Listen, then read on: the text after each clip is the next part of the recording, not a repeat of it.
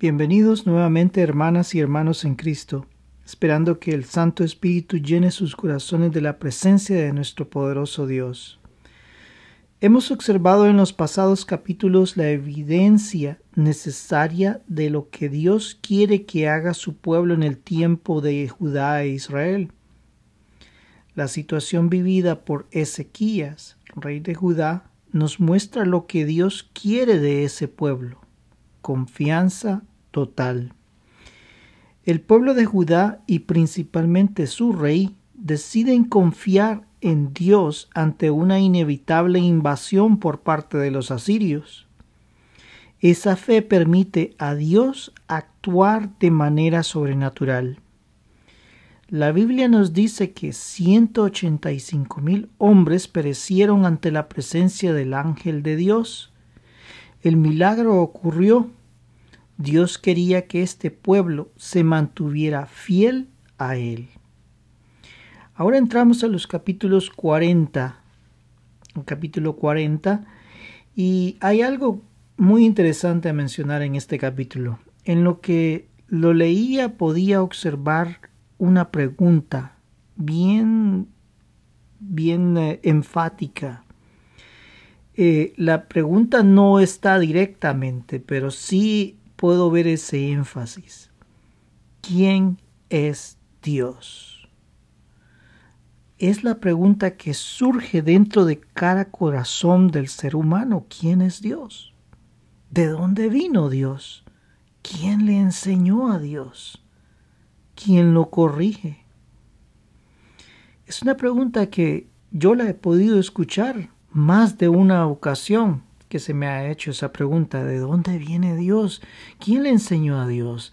¿Qué es Dios en sí? Y en este capítulo 40 Dios habla a través de la inspiración que le da al profeta, le da la capacidad de poder entender esto. Nadie posee la capacidad de verificar todas estas preguntas. En sí yo no puedo decir de dónde viene Dios, o quién le enseña a Dios, o de dónde viene su sabiduría. Ahora, Dios hace la pregunta en medio de la inspiración de la palabra de Dios. ¿Puedes tú contar cuántos granos de polvo hay sobre toda la tierra? ¿Puedes tú pesar las montañas? Saber con solo verlas poder decir cuánto pesan las montañas. ¿Puedes tú decirme quién me corrige a mí? ¿Puedes tú decirme quién me enseñó la sabiduría? ¿Puedes tú acaso decirme qué es lo que yo debo de hacer?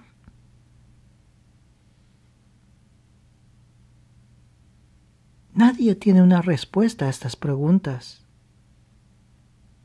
En sí Dios nos dice, yo poseo todas estas capacidades y todas estas cualidades porque soy todopoderoso.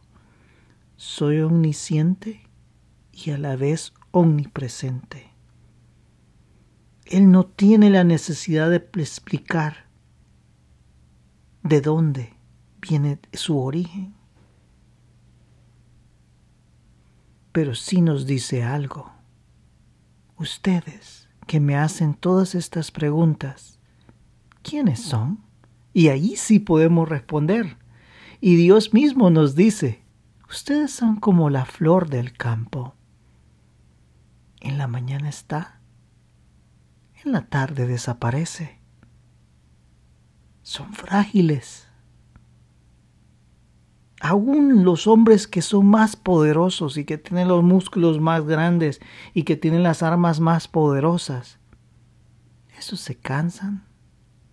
Los jóvenes se cansan. ¿Tienes acaso la capacidad de crear, la capacidad de crear un planeta? ¿Tienes acaso la capacidad de crear?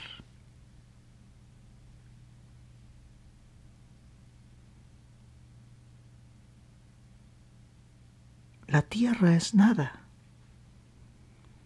Y dice en ese mismo capítulo 40 que los seres humanos son como saltamontes. Somos nada delante de Dios. Dios es todopoderoso. En sí Dios nos está diciendo yo tengo todo poder. Yo hago planetas, yo hago el cielo, yo hago el universo, yo hago la tierra, yo hago los seres humanos. Tengo ese poderoso fuerza de acción que ninguno de ustedes tiene. Ustedes son frágiles. Hoy estás aquí y mañana no. No tengo necesidad de explicarte. Pero en mi sabiduría y en mi amor tengo misericordia. El que confía en mí tendrá nuevas fuerzas. Dios sabe que todo lo que tiene en sus manos y que si Él quiere, todo lo podría destruir. Pero por amor a los que en Él confían, Él no lo hace. Los guarda. La razón por la que el mundo existe es por tu fe, por mi fe y la fe de los que vendrán después de nosotros. Eso es lo que sostiene el universo entero. Por amor a los creyentes, Dios mantiene nuestro universo.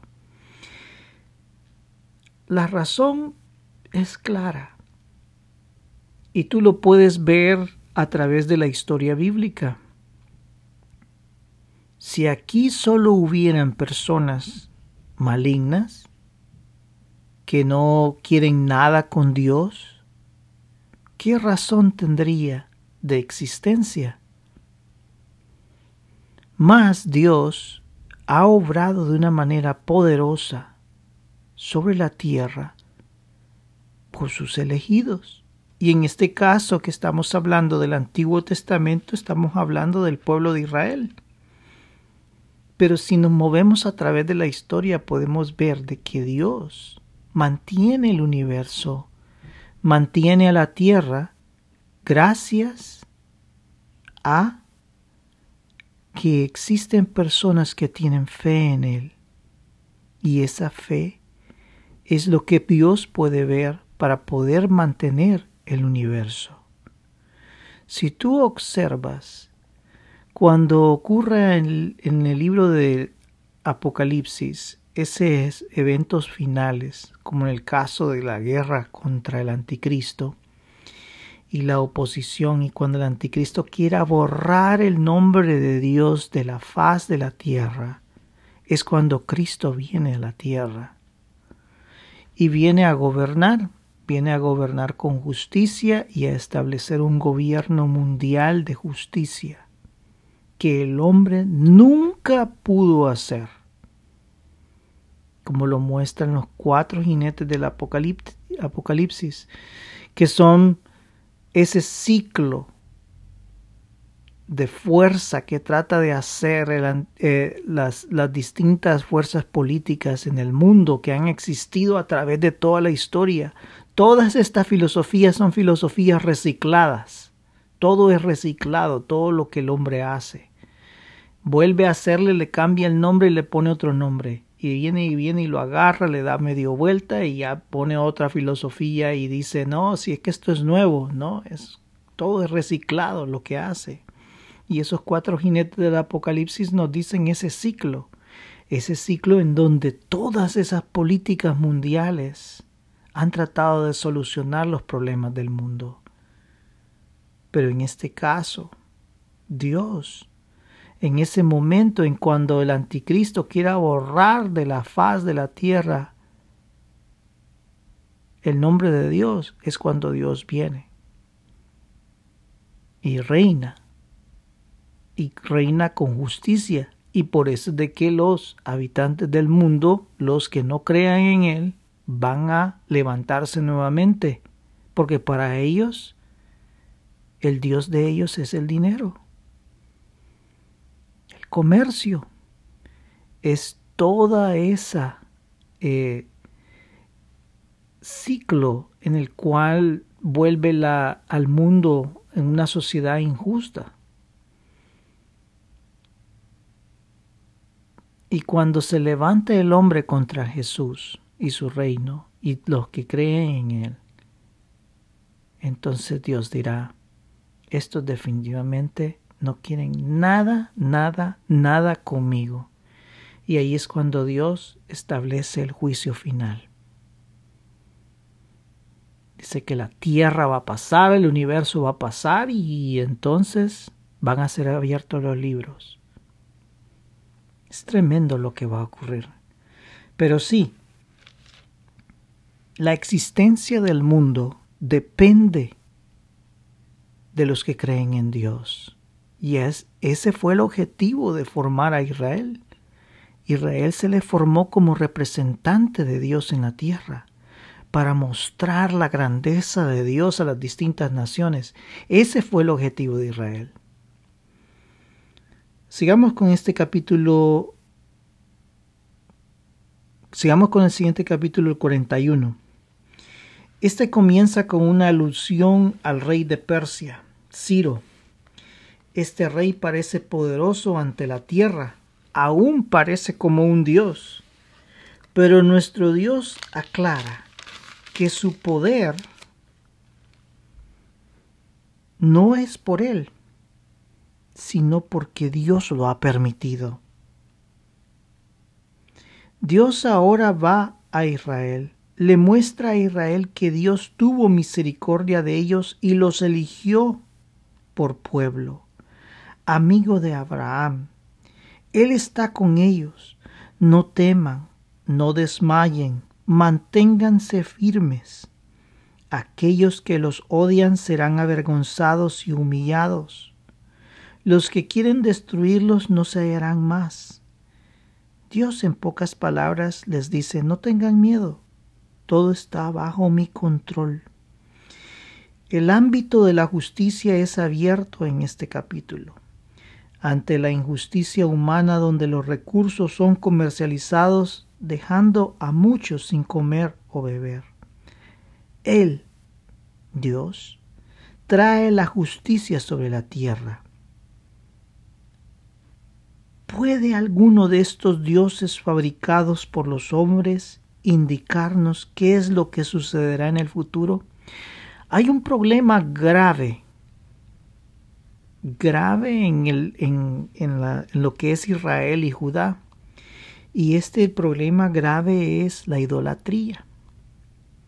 Ellos se habían entregado a otros dioses.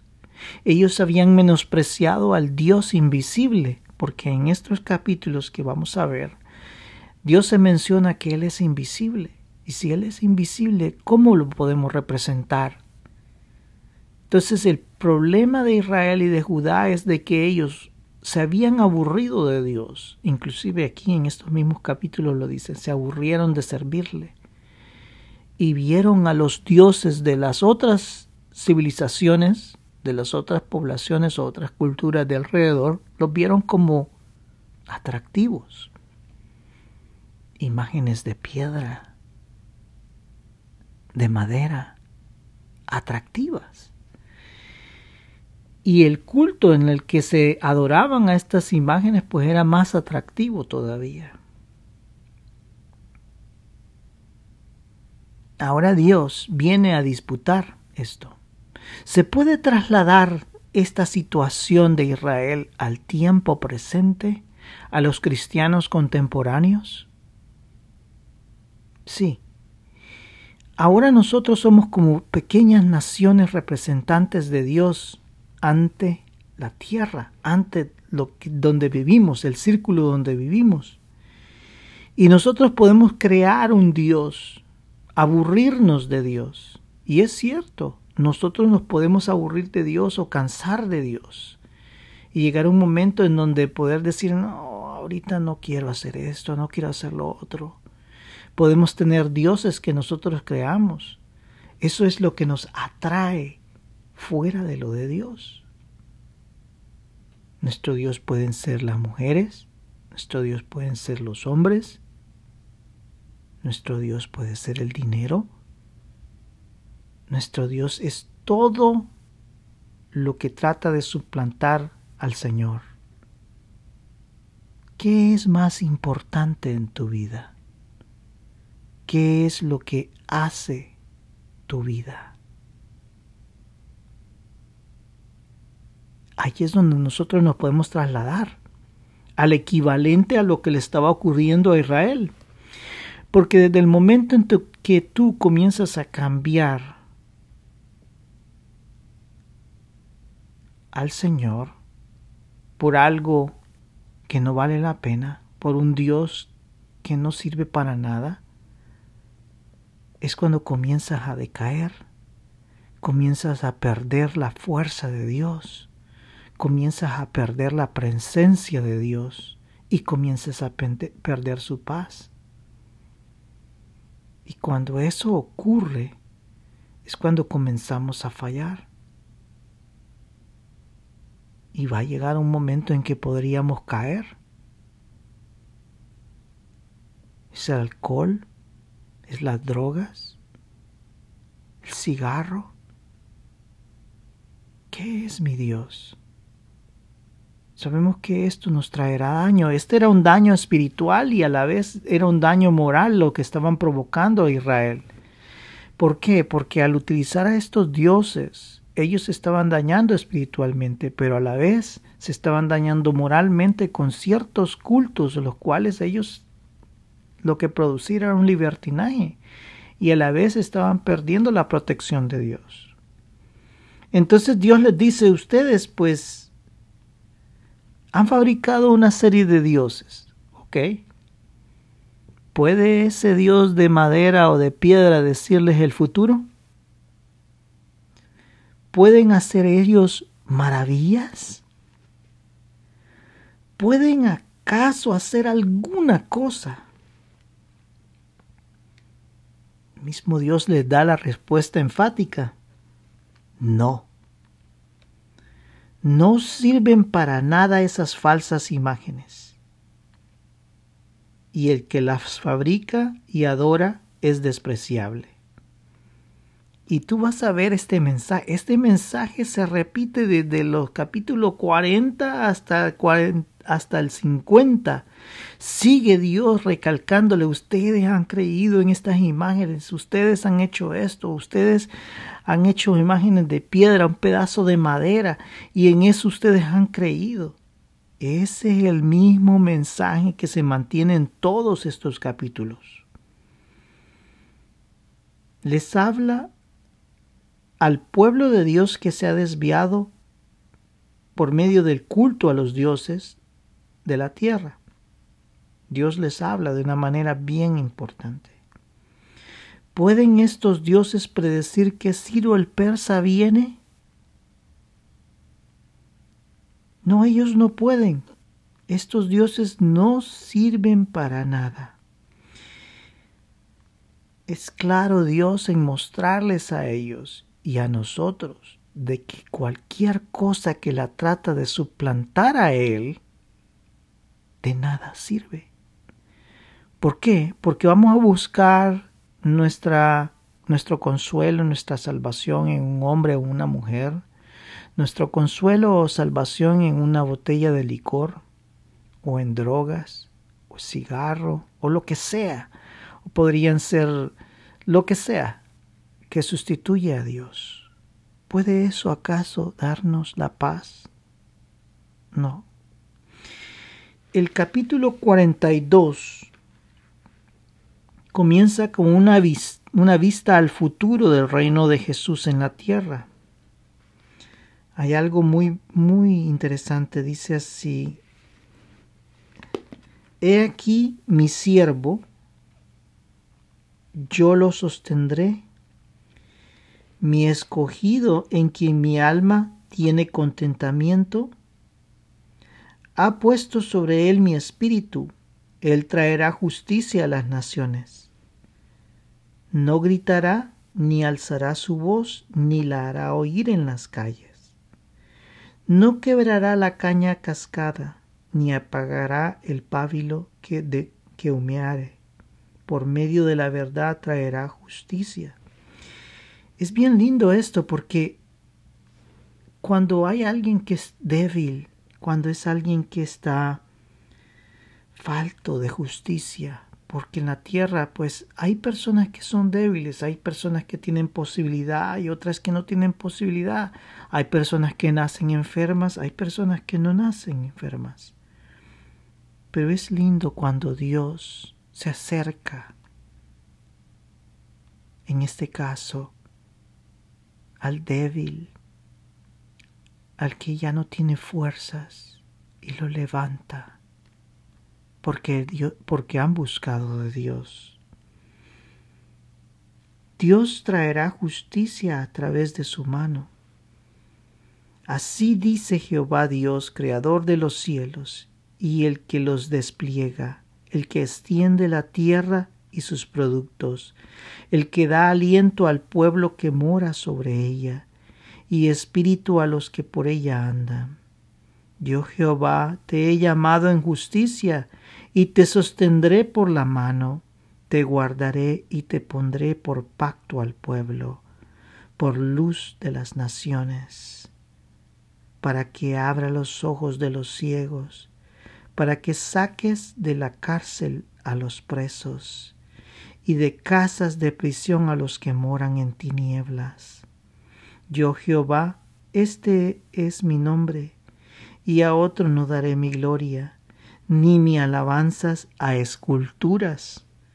He aquí se cumplieron las cosas primeras, y yo anuncio cosas nuevas antes que salga, salgan a la luz. Yo os las haré notorias.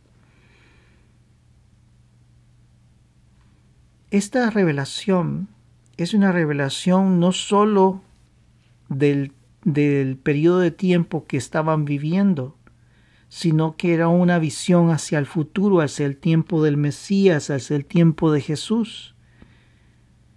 Él viene con esa luz,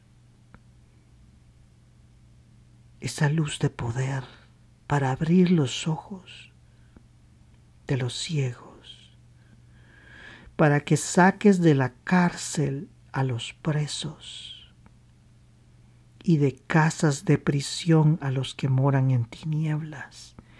Eso es lo que Jesús ha hecho por nosotros. Nosotros estábamos en tinieblas. ¿Cómo vino Jesús a ti? ¿En dónde estabas? ¿Qué necesidades pasabas? A veces duras necesidades y el Señor escuchó tu voz. Agarró tu mano y te dio salvación. Al débil el Señor lo levanta, justicia será hecha sobre la tierra. Dios traerá justicia a través de su mano. El milagro de salvación es abierto a través de él. Vean que solo yo soy Dios y que solo yo puedo predecir qué va a pasar.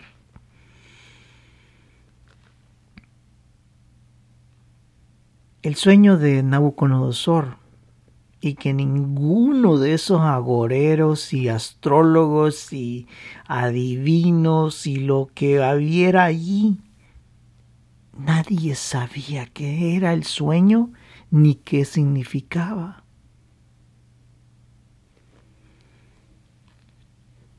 Pero a Daniel Dios le reveló cuál era el sueño y qué significaba.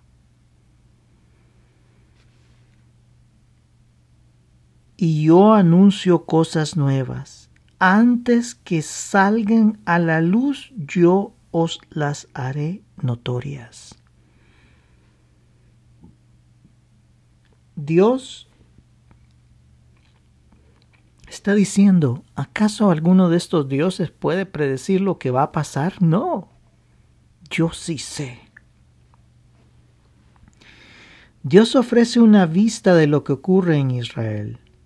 Dios, después de mostrar quién es Él, ahora va a Israel y les pregunta, ¿por qué no confían en mí?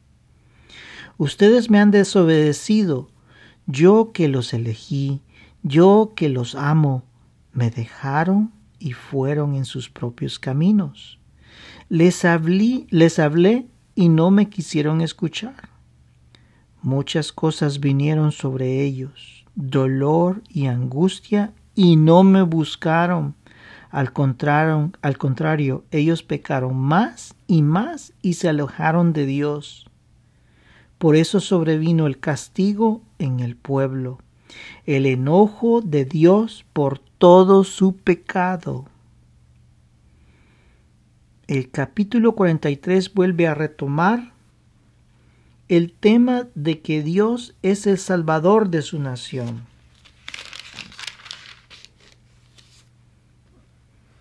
Aquellos que fueron esparcidos por el pecado y que han buscado su nombre para salvación, serán vueltos nuevamente.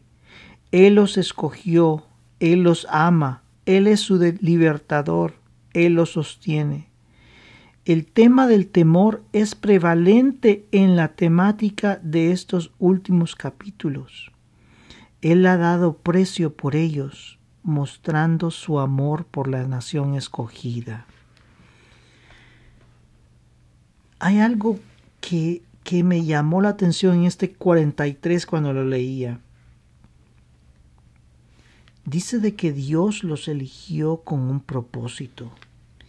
Y el propósito era de que ellos fueran testimonio a las naciones de quién él era él, de quién era él. Y eso nos viene hacia un estudio que yo di anteriormente hay un capítulo del libro de Apocalipsis en donde habla de los representantes de Dios en la tierra. Ese es un capítulo que sirve de intermedio en medio de todo aquel conflicto, de aquella guerra espiritual, aquella situación que estaba viviendo el mundo. Dios ofrece un intermedio en medio de esos capítulos del libro de Apocalipsis. Y en ese intermedio Él explica ok, ¿por qué está pasando todo esto? ¿Qué es lo que está sucediendo acá en el mundo? ¿Por qué se está dando toda esta situación? Y Dios pues revela en aquel capítulo que habla de la mujer perseguida por el dragón. Ese es el capítulo al que me refiero. Dios ha elegido a representantes para que muestren y guíen a las naciones a salvación. Ese es el propósito por el cual Dios eligió a Israel y Dios te eligió a ti. Ser testimonio a las naciones para salvación. Primero fue Israel y en la introducción del, del libro de Apocalipsis es la iglesia gentil. El capítulo 43, versículo 10 nos confirma que Israel fue elegido para mostrar a las naciones quién es el verdadero Dios y traer salvación a las naciones.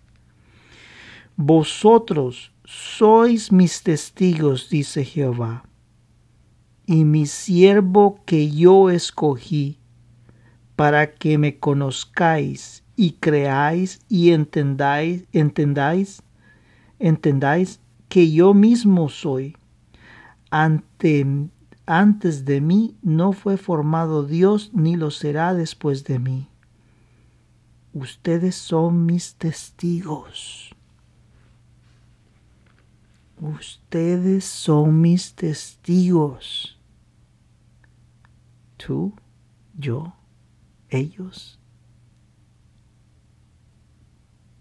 Son los cristianos, son el pueblo de Israel, son los testigos delante de la tierra. Otra parte importante es el versículo 11 donde nos confirma que solo Dios es el Salvador y no hay ningún otro. Isaías 43, 11. Yo, yo Jehová, y fuera de mí no hay quien salve.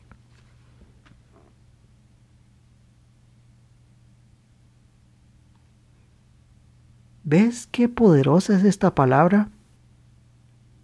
Solo yo soy el Salvador. ¿Qué te dice de que quién es Jesús? Jesús es el Salvador. Por tanto, Jesús es Dios. Es claro. La fe de un niño. Jesús es Dios. El, capítulo continúa con la salvación que Dios hará contra, hará por su pueblo y contra el pueblo que lo sometió, los babilónicos. Dios les dice, ok, yo los voy a salvar, yo sé que ustedes van a cambiar y ustedes van a volver sus ojos a mí y yo los perdonaré. Ustedes van a regresar nuevamente. Ahora, aquel que los subyugó, ese va a ser destruido. Ahora, Dios no es un Dios injusto. Dios utilizó a Babilonia como un instrumento para someter a Israel por su pecado, pero a la vez le dio a Babilonia la oportunidad de ser salvo a través de todos sus hombres y mujeres que llegaron, que estuvieron exiliados en Babilonia. En el caso de Daniel fue uno de los principales, Daniel y sus amigos fueron los principales testimonios delante del rey de Babilonia, Nabucodonosor. Y ese testimonio fue grande le mostraron de que Él era el único Dios. Y en vez de que Él dijera, sí, este es el único Dios, no, oh, sí, es cierto, este es un gran Dios. Hay que hacerle ahí algo en medio de los miles de dioses que tenemos. Y entonces ahí es donde les muestra, les da la oportunidad de ser salvos y ellos la rechazan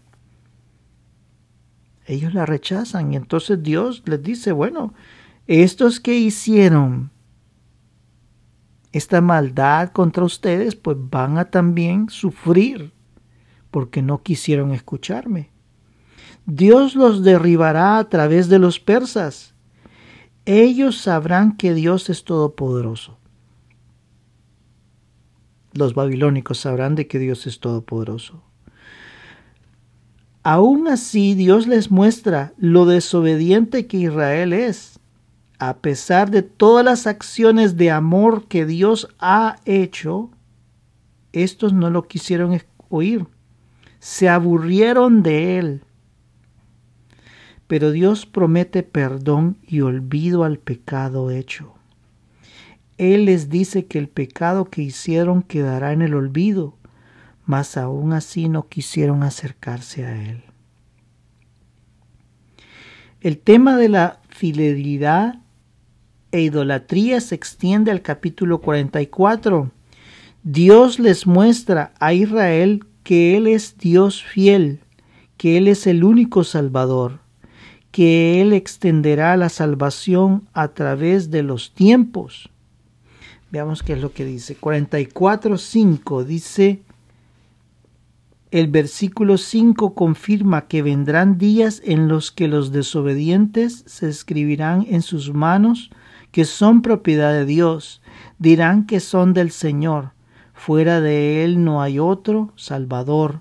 No busquen a otros dioses, no tengan miedo. Veamos lo que dice este versículo 5. Este dirá, yo soy de Jehová. El otro se llamará del nombre de Jacob, y el, hombre, y el otro escribirá con su mano a Jehová, y se apellidará con el nombre de Israel. Si pueden observar, hay un elemento que aparece en muchos capítulos, y es el miedo. El miedo es un factor determinante en nuestra forma de actuar. Muchas veces tomamos malas decisiones por el miedo. Es tan peligroso el miedo en nuestra vida espiritual. ¿Cuántas veces tenemos miedo y tomamos el camino equivocado? Miedo al futuro, miedo ante esta u otra situación. Israel tenía miedo Solo imagínate cuando el pueblo de Dios subía para tomar la tierra prometida, se enviaron espías para ver cómo era esa tierra. Pero parte de ese grupo que volvió de espías con grandes noticias diciendo que la tierra era rica, pero que habían gigantes en esta tierra y que esos los podían destruir. Decían que eran como saltamontes comparados con estos gigantes.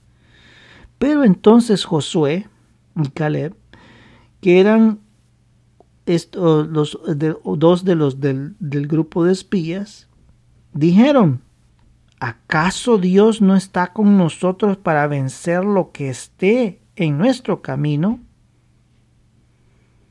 Imagínate que solo hubieran mandado a aquellos espías que tenían miedo y hubieran visto aquellos gigantes y hubieran dicho, hombre, si es que allí es una tierra rica y, y, llena de mucha bendición, pero para poder llegar a esa tierra y tomarla, ahí hay unos grandes gigantes que horribles y que si nosotros tratamos que yo creo que ni 20 de nosotros podríamos hacer frente.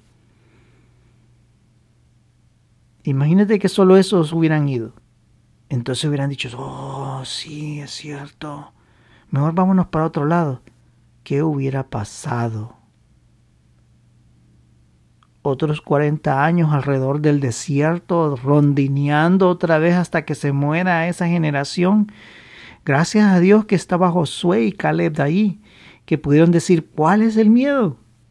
Si Dios está con nosotros, lo que se venga encima le vamos a dar no vamos a tener miedo. El miedo es paralizante y nos puede llevar a malas decisiones. Y es necesario que nosotros tengamos una confianza en Dios. Mira el ejemplo de Josué y Caleb. A mí me sirve de ejemplo. Podrán haber gigantes y lo que sea allí, pero el Dios de Israel está con nosotros. Él vencerá. Él tomará nuestra mano. Él nos guardará. Es una fe tan poderosa y es una fe tan necesaria. Sin esa fe no logramos vencer el miedo. Yo me acuerdo que cuando estaba estudiando eh, había una materia que era difícil, difícil, difícil. Y, y pues yo no me considero inteligente, pero me recuerdo que llevé la materia dos veces y las dos veces había fallado. ¿Qué por qué? Bueno, a, a veces pienso que por holgazán o lo que sea, pero la segunda vez me puse a estudiar todo, todo, todo y ni aún así. La tercera vez me arrodillé y le dije, era la última oportunidad que yo tenía y era la última materia que me quedaba en la carrera. Si yo fallaba esa materia me iban a echar de la universidad. Y yo me arrodillé y le dije, Dios mío, tengo miedo. Así le dije, tengo miedo. No sé qué va a pasar. Pero yo sé una cosa, que tú tienes mi vida en tus manos. Tú tienes mis vida, mi vida en tus manos y que tú me vas a ayudar. Con título o sin título, tú me vas a ayudar.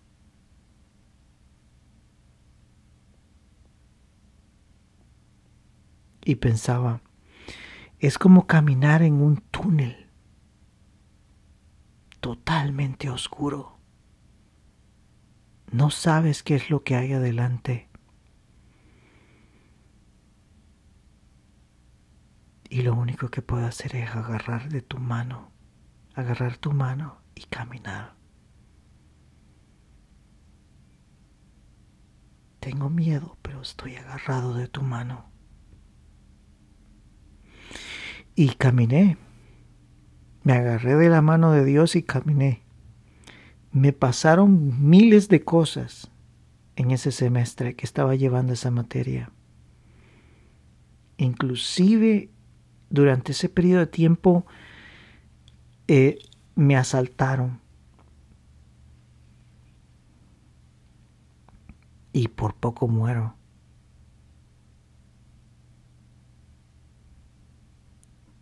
Solo la mano de Dios me protegió.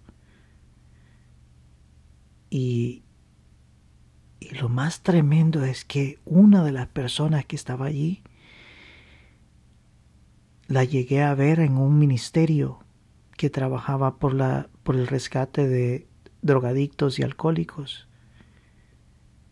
Yo creo que ella ha contado este testimonio y, y tremendo. Dios lo liberó a esa persona. Pero lo, que te quiero decir es de que me agarré de la mano de Dios en medio de ese temor. Y, y yo te digo una cosa, Dios me habló tanto como nunca me ha hablado en mi vida.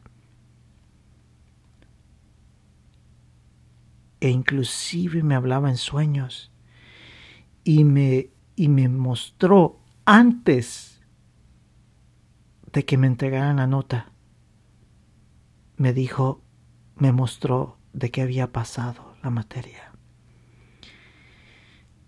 Y me, cuando leía estos capítulos, pues me venía eso a la mente. ¿Qué otro Dios te puede decir el futuro? ¿Alguna de estas imágenes puede hablar y predecirte y decirte si esto es lo que va a ocurrir? No, solo yo. Y aquí en estos capítulos le dice a Israel, Ciro el persa lo va a liberar. No tengan miedo. Ciro el persa los va a liberar. Va a liberar al pueblo de Israel y le va a permitir regresar a la tierra, a los exiliados. No tengan miedo. Lo mismo te dice Dios a ti, a mí, hoy. No tengan miedo. Que si la pandemia, que si esto, que la economía, que la, que la inflación, que el precio del petróleo, que, que aquí, que la enfermedad, que más enfermedades surgen, que este gobierno ataca a este otro gobierno y quieren tomar el control y que el otro gobierno quiere invadir más tierras y, y un montón de cosas todo por el amor al dinero, pero un montón de cosas. ¿Y qué es lo que nos dice Dios? No temas, no temas. Así le dijo a Israel, no temas. Ahora, en ese mismo capítulo continúa el tema de la idolatría era un tema delicado ya que Israel había buscado otros dioses, los dioses de otros pueblos para adorarlos. Dios les dice, ¿por qué se aburren de mí? No quieren ni hacerme sacrificios. Pero a estos dioses mudos que no pueden hacer nada, ustedes confían. Esto es ridículo. Dios les dice, veamos, ¿de dónde vienen estos dioses? Un escultor que mira la figura humana y de allí hace sus planos, medidas, y luego lo hace. O si no, las personas que cortan la leña y de los pedazos que les sobran después de cocinar y hacer fuego y, y calentarse y todo, de lo que sobra, hacen una figura de un Dios y le dicen, sálvame a la figura. Insensatos, engañados, faltos de entendimiento. Un pedazo de madera que usaste para cocinar, ahora le dices que es tu Salvador. Nadie te va a, salvar si tomas ese camino. ¿Ves qué tremendo? Nadie te va a salvar si tomas ese camino. Mi Dios es la mujer, mi Dios es el hombre. ¿Me va a salvar eso? No. Mi Dios es el dinero. Te va a salvar, te va a matar. mi Dios es la droga. ¿Me va a salvar? Te va a destruir. ¿Cuántos dioses hay? Así como Israel, nosotros tenemos que estar vigilantes, vigilantes. Al final de este capítulo 44 Dios le vuelve a indicar a Israel del perdón que éstos tendrán, que ellos volverán nuevamente del exilio. A pesar de haber buscado falsos adivinos y profetas, que hablan cosas. Dios dejará en la vergüenza a estos adivinos, porque habían adivinos y, profetas que venían y decían, no, ya no, se acabó. O, antes de que vinieran los asirios, habían adivinos, no, que nada va a pasar, no, no, no. Adivinos falsos que comenzaron a guiar mal al pueblo. Dios dejará en vergüenza a estos adivinos falsos. Pero a sus siervos, a éste les dará el acierto que sí volverán nuevamente a la tierra después del exilio. Fue lo que le dijo a Daniel, si te acuerdas, cuando él estaba orando y oraba y oraba tres, tres veces al día, oraba y le pedía a Dios, esa era su oración, y envió un ángel y el ángel le dijo y le confirmó que sí. Y le fue revelado mucho más.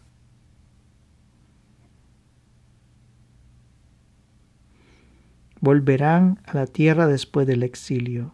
Inclusive Dios muestra al final del capítulo que Ciro será usado como instrumento para que su pueblo vuelva nuevamente. Es hermoso estos capítulos del libro de Isaías en donde Dios le está hablando al pueblo, Dios le está mostrando su amor, Dios le está diciendo, no, no van a quedar tirados para siempre. Yo los voy a salvar porque he visto su corazón. Daniel, si recordamos en el estudio del libro de Daniel, su oración, una oración humilde, de humillación delante de Dios. Él era un hombre que seguía a Dios y que a pesar de haber sido llevado en el exilio, él al llegar a ese lugar siguió adorando a Dios. Y en esa oración él se humilla y dice, hemos pecado contra ti. Nos humillo, nos humillamos delante de ti, Señor hemos sido faltos, no hemos buscado de ti. Te hemos fallado. Se humilla Daniel. Y Dios les promete que van a volver. Y de manera poderosa. Estos capítulos muestran en sí el poder de Dios, la sabiduría de Dios, cómo Dios es tan sabio y poderoso.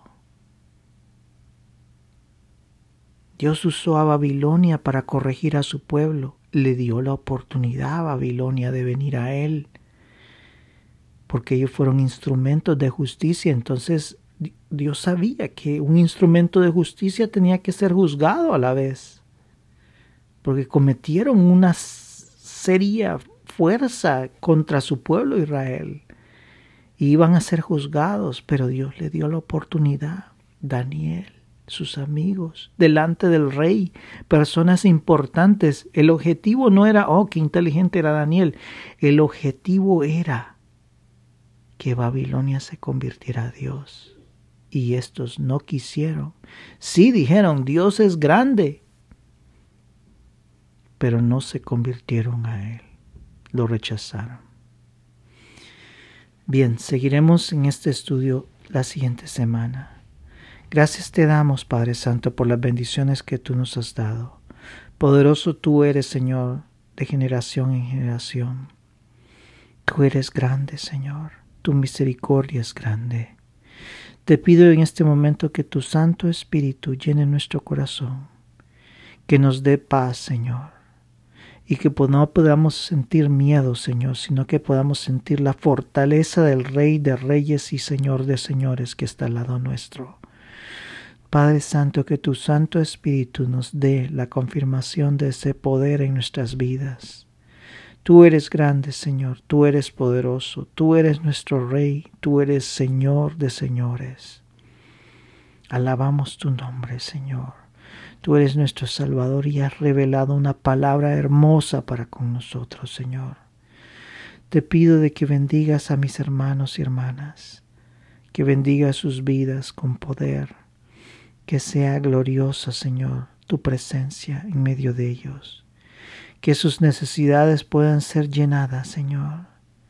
Padre Santo, da paz, da confianza en este momento que sea tu Santo Espíritu siendo derramado, Señor, en poder, en gloria.